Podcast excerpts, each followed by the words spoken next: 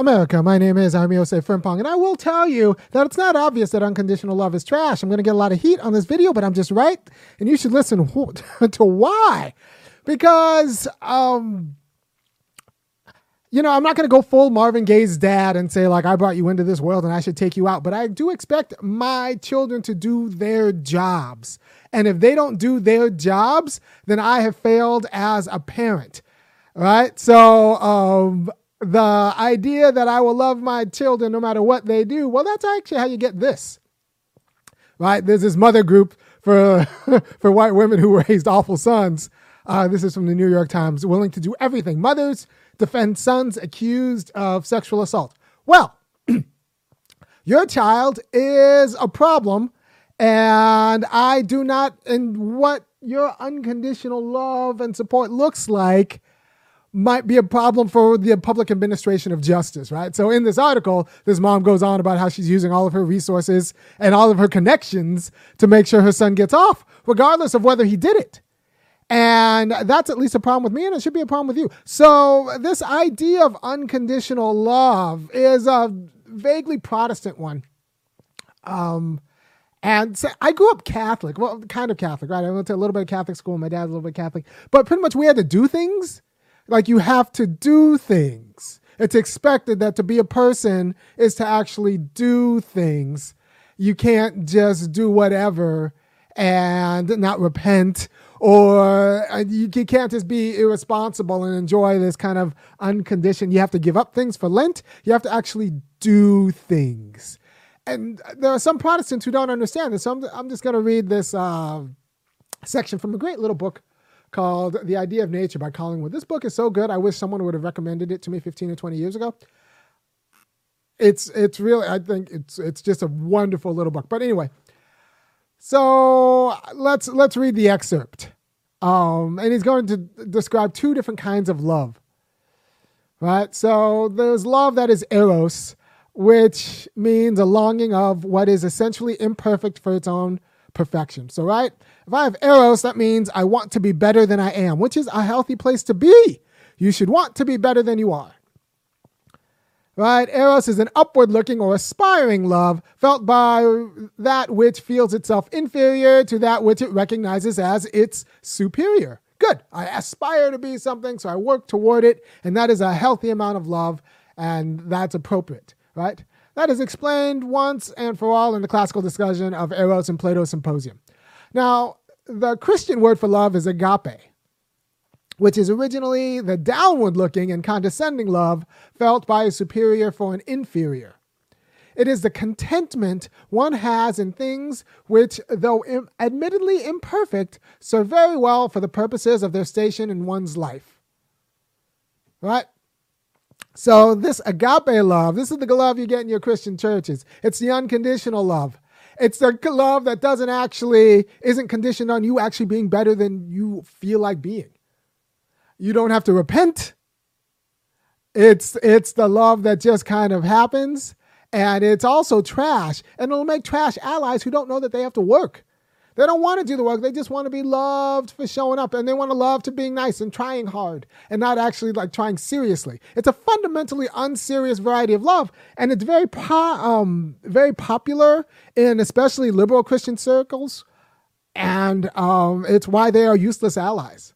Because once again, they're rather content with this imperfect world and they just want to be nice and they feel like they should get credit for just being nice. They should get credit for just being nice. You don't actually have to do anything to be good. You just have to kind of be nice and want to be good. You don't actually have to do anything. Like I said, I grew up vaguely um, Catholic when we had to actually do stuff. You have to fast for. You have to actually do things. Deeds matters. What you do and what you are can't be emancipated. But for this agape love, what you do and what you are can be emancipated. You can be fine as you are without actually trying to do anything better, especially in a world, and that means something in a world where we need actually allies who do stuff, like allies who put it on the line, who want just nice. Just want to be nice. You think you should get points for just being nice? I tell you this right now, it's, it's a problem with my kids because um, you know some other people tell them that being nice is the most important thing. And I am not nice all the time. And it's like, Dad, why don't you? You have to be nice. And I was like, No, actually, I don't. I have to care about your development. I have to care about your growth. And I have to, and you have to care about your development. And you have to care about your growth. And that means not being nice, not always being nice to yourself. And it's not, so my love is not going to feel like always niceness. It's going to feel, oftentimes, it's going to feel rather pushy. But it's because I care about your development and I care about your growth. And you need to care about your development and care about your growth. You cannot be content. You cannot be self satisfied. Right? And so when I talk to this about my kids, people are like, What are you doing? And I'm just telling you the truth. like, you cannot be content with things as they are. You cannot love yourself unconditionally, and you cannot love other people unconditionally. You have to do your job. You have to wake up every day, figure out your job, and then do it. And get hard on yourself when you don't do your job, and get hard on your friends when they don't do their job. Like, there's a lot of work to be done. And this kind of trash, unconditional affection um, you like gets people out of thinking because if this idea is that your love is unconditional, you don't actually have to think about conditions. And um, if your love for yourself or love for others is unconditional, you don't actually have to think about the conditions. And actually, we should get we need to get better about thinking about the conditions not conditions as they happen to be received, but actually conditions as you can conceive them and think of them and make them make sense and are coherent, like in your world, right? So this idea that you love unconditionally is a, actually a strategy to get out of actually thinking in hard detail what are the conditions of my worthiness, because I can't just do anything and be loved. Actually, some people think they can do anything and be loved. Those people are trash. Those people are bad allies. Um, you know, someday I'm going to do a video about how uh, charity uh, so I'm going to do a video about how charity is a form of vigilante justice. There's not that much of a difference between Batman and Santa Claus. But I will tell you that um, unconditional love is just a form of getting out of the work of thinking about what are the appropriate uh, the appropriate conditions for being, you know, a good human. Right? So tigers don't have to think about what it means to be a tiger. They just tiger. Everything they do is tiger. Humans actually have to choose to be humane. They actually have, and they can choose to be inhumane. They have, to, they make themselves what they are by what they do. Right? Not unconditionally, they have to do it right. They have to think and be right in order to be humane as opposed to inhumane. You know, the people who love the Nazis unconditionally are a problem. right? Um, yeah, and what that love looks like. Right? So, once again, this is, if you just came in, this is the mothers who are willing to do anything to defend their sons accused of sexual assault. And not just accused, the sons who did it. They're willing to do anything for their sons who did it. Right? So that's a form of unconditional love that's not exactly particularly helpful. Like again, again, I'm not on the full like Marvin Gaye senior side where like I brought you into this world. Now that you are a dope fiend, I'm going to take you out. I'm not that far, but I do expect people to behave. I expect them to do their job. I expect them, if you want to be in a relationship with me, you have to do your job right? And what your job is something that could be worked out and we can think about it and like, you know, we can work it out. But you have to do your job. It's not going to be unconditional. And this idea that um, God's love is unconditional, first of all, not it's only quasi biblical. There are other like God puts a lot of conditions on things um, in, in, in parts of the Bible. Um, you know, I'm thinking about uh, with Jonah and the and the whale, and he goes over to uh, Tarshish, and um, you know he's supposed to uh, uh, Jonah's supposed to tell the people that God's going to damn them if they don't repent, and then the people repent, and then Jonah's pissed because God says, "Okay, well they repented, and that's fine," and they repent like deep down, and that's fine, and Jonah's pissed, and I just think that's funny that. Um, uh, Jonah's pissed because they repented. Now, had they not repented, God would have wiped them out wiped them out. But they repented and, and God forgave them. And Jonah was ticked like, why, why did you do? He's like, well, they repented. I put conditions and then they abided by those conditions. So, like, you know, good on them. All right. So, what I'm saying now is love is appropriately conditioned. Any human uh, behavior is appropriately conditioned. You just have to think through what are the appropriate conditions. Right? I'm not just saying that every relationship is a market relationship where you just kind of quit the relationship that that like you don't you wake up one day and just decide I, I got to quit this relationship. No, that's not it. No, but you have to think through what are the appropriate conditions. What are the appropriate conditions? And this uh, trying to pretend that love is unconditional, even telling you it's just a, a way of getting out of responsibility. It's like I said, this liberal Christianity. Um, it's a way of getting out of responsibility, getting a way of getting out of thinking through what are the appropriate conditions right? So, and you could say, well, that's just God's love for humanity. And I'm like, no, God's love for humanity is going to be the highest form of love. So there are other forms of love, but insofar as that's the uh, the highest form, the other forms of love are going to be seen like uh, the, being the top seed of the NIT, the best of the second best. Right? So if this is your model of the highest form of love, it's a trash model that will end up with people thinking they should get credit for being nice and not actually doing things. Like, like uh, you actually have responsibilities. You have responsibilities for any of us to be who we are you have to do your job. And right now, if you're watching this and you're thinking, you know what, I don't hear this very often from any other my pla- any places, and I definitely don't hear it from my church.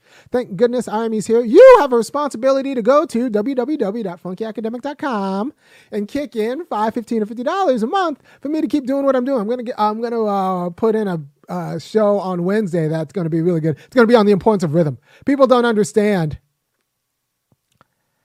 um, people don't understand like how central rhythm is, but just miss one heartbeat. you just see how central you miss one heartbeat, all of a sudden rhythm becomes very fun. No, um, but I'm gonna do a, a show on rhythm on Thursday, and like you need pretty much rhythm to be anything. There's not much you can do without rhythm. So these people who say that I don't have rhythm, what they're saying is actually rather profound and deeply disturbing. It has other implications um, it's not just a matter of not having rhythm. Rhythm is tied to being in a way that's not non-obvious, but I will make it obvious on Thursday. But this idea that unconditional love is like the proper love is a problem for justice. Is a problem for the struggle for justice because, like I said, people are going to want credit for just showing up, just being nice, right? And there are things that are more important than being nice I need you to do things. I need you to do scary things. And our relationship is going to be predicated on you doing your job, not just being nice. So these liberal Christianities, and they're they're just not serious about the real justice work. So this is the kind of like this is like like you know upper middle class white women justice. Who once again are pretty much fundamentally unserious about like anything that matters uh, because they think they should be loved without like being conditioned on doing things that matter. so uh, I want to tell you that page from uh, the difference between agape and eros is going to be uh, page 87, 88 in Collingwood's The Idea of Nature. Great book. I mean, it's for philosophers, so you need to kind of like be into it. But if you are like a serious thinker who's is, is, curious about the history of philosophy, it's one of the best ones out there.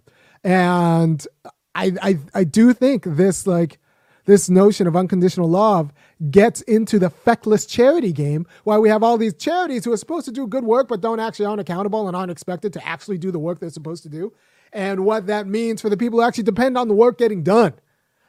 right? When we expect justice to come um, by people who don't feel a responsibility, because if, if you think you should get your your your claps on the back by um, unconditionally, then you don't actually feel responsible to do your job. You just think you should be um, uh, thanked for showing up and not actually doing the work. You have to do the work. And justice is going, and like my affection in our relationship is going to depend on you doing the work if you're just slightly contented, oh, well, it would be better if I did do the work, but it's okay that I don't. No, you're a trash ally. And like that's going to be unacceptable. So be harder on yourself and be harder on the people around you. And then you have to support them. I'm going to support you doing the work. you do your job, I'll do my job helping you do your job. And you better believe, yes, I do treat my kids like this. Like they have to do their job, and my job is to help them do their job. Be there every step of the way and help them, support them do their job. But they have to do their job. Like you don't, there are no free rides. There are no, they're like you have to do your job. You have to do your homework. You have to do your music lessons. You have to, you know, go to bed when I like you have to do it. And then but like I will help you in every way. It's my job to think about what your job is and to help you over time come to be able to give yourself your job to make you a self-determining person. Right? Um and to develop and help you develop the ability to be hard on yourself. And parents who don't take that seriously, like end up raising trash kids who are addicted to drugs in and out of rehab, and they don't even know why. Why did my kid fail to flourish? Because you weren't hard enough on them, and you didn't give them enough content to understand why they should be hard on themselves. But I'm giving you the content uh, at least once a week, twice this week. Thursday, I'm going to talk about rhythm. And uh, hopefully, you will actually, you know, understand that love and being is conditioned on what you do and we need to help each other do the jobs we need to do but not like but also hold each other accountable and responsible love isn't irresponsible and this unconditional love is, is irresponsible and preaches irresponsibility so just think about that take it seriously uh, and i think it will improve kind of and clarify some of the relationships you have that might be a little bit dubiously organized as is. Thank you for your time, and I will see you on